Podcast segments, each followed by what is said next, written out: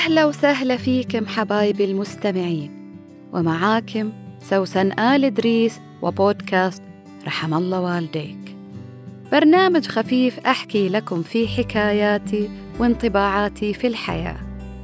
اللي أرجو إنها تعزف على وتر في وجدانك من زمان ما سمعته أو كنت غافل عنه.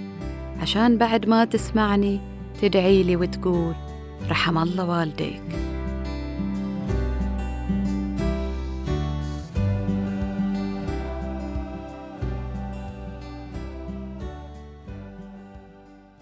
يا كثر النصايح اللي نسمعها ونقرأها كل يوم من كل حدب وصوب. وفي جميع المجالات. خلك إيجابي. ابتسم. اختاري من يحبك كما أنتِ. مارس الرياضة. سكر تمك. افتح تمك. تيك توك. وسناب. وكتب تطوير ذات. وعادات سبع اتبعها وعادات تسع لا تفعلها. وكل يدلي بدلوه عشان تسمع لك كلمتين حلوين يحسسوك إنك أنجزت وصرت مطبقهم. وإنت في الحقيقة محلك سر. هذا سيفو وهذه خلاجيده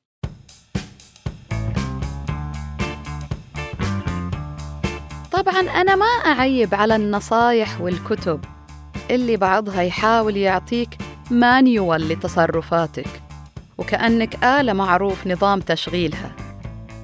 قد تبدو أنها مفيدة وتفكر إنك بعد ما قرأتها إنك صرت النسخة الجديدة اللي تتمناها.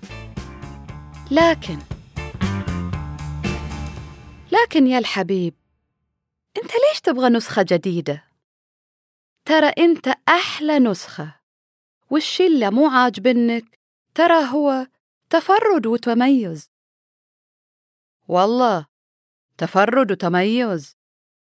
يعني أنا أكسل أفرش أسناني. كده صارت ريحتي المقرفة تفرد وتميز. لا يا غناتي. بس أنت طبعك الكسول هو سلسلة لأشياء وميزات خلتك ألطف وأحن من غيرك.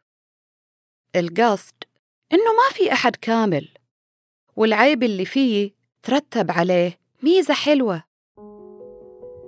نبسطها شوية.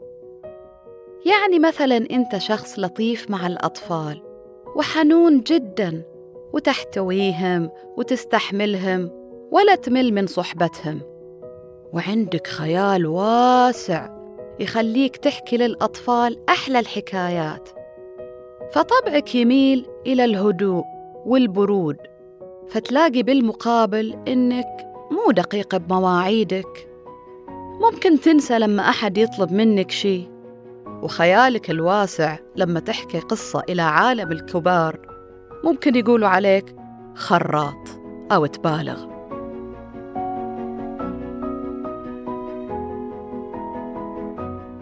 وهكذا دواليك. أنا مؤمنة. إنه أي صفة أنت تعتبرها سيئة كان يقابلها جانب مميز مو موجود عند غيرك.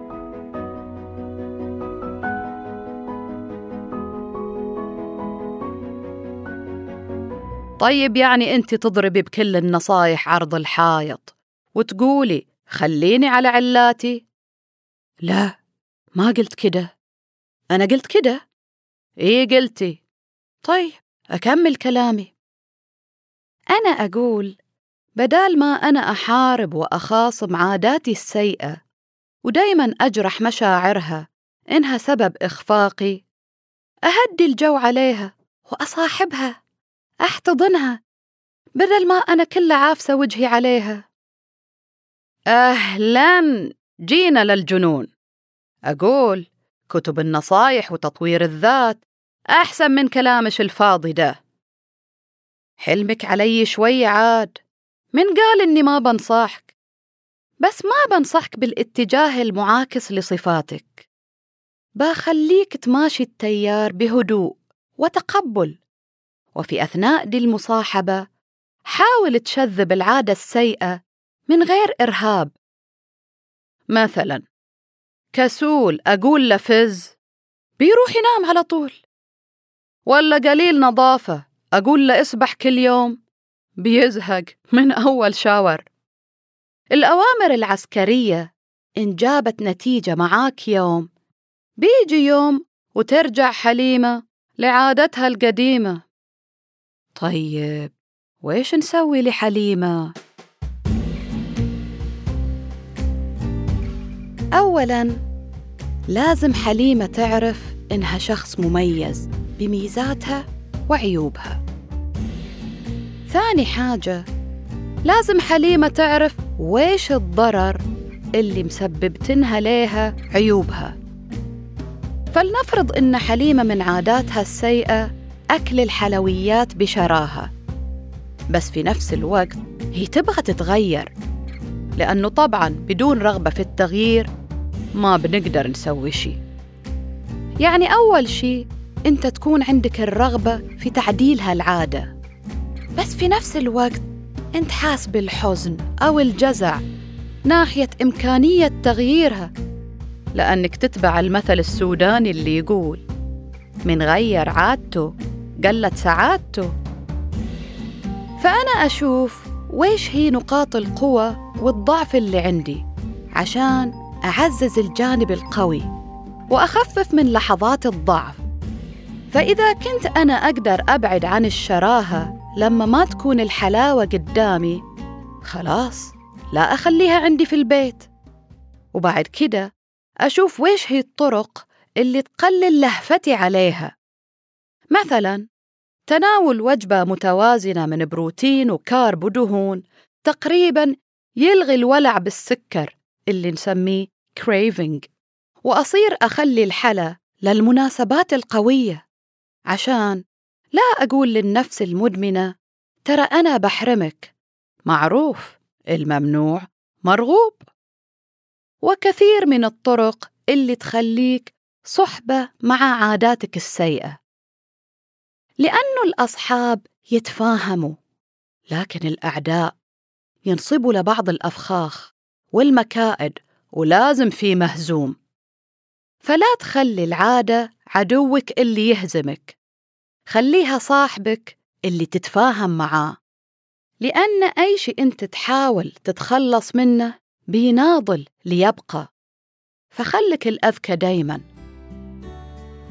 ونقول لكل من اشتغل على تغيير عاداته السيئة اللي تضايقه وضارتنا بتكتيكات ذكية تخليه ما يحزن على تركها. رحم الله والديك.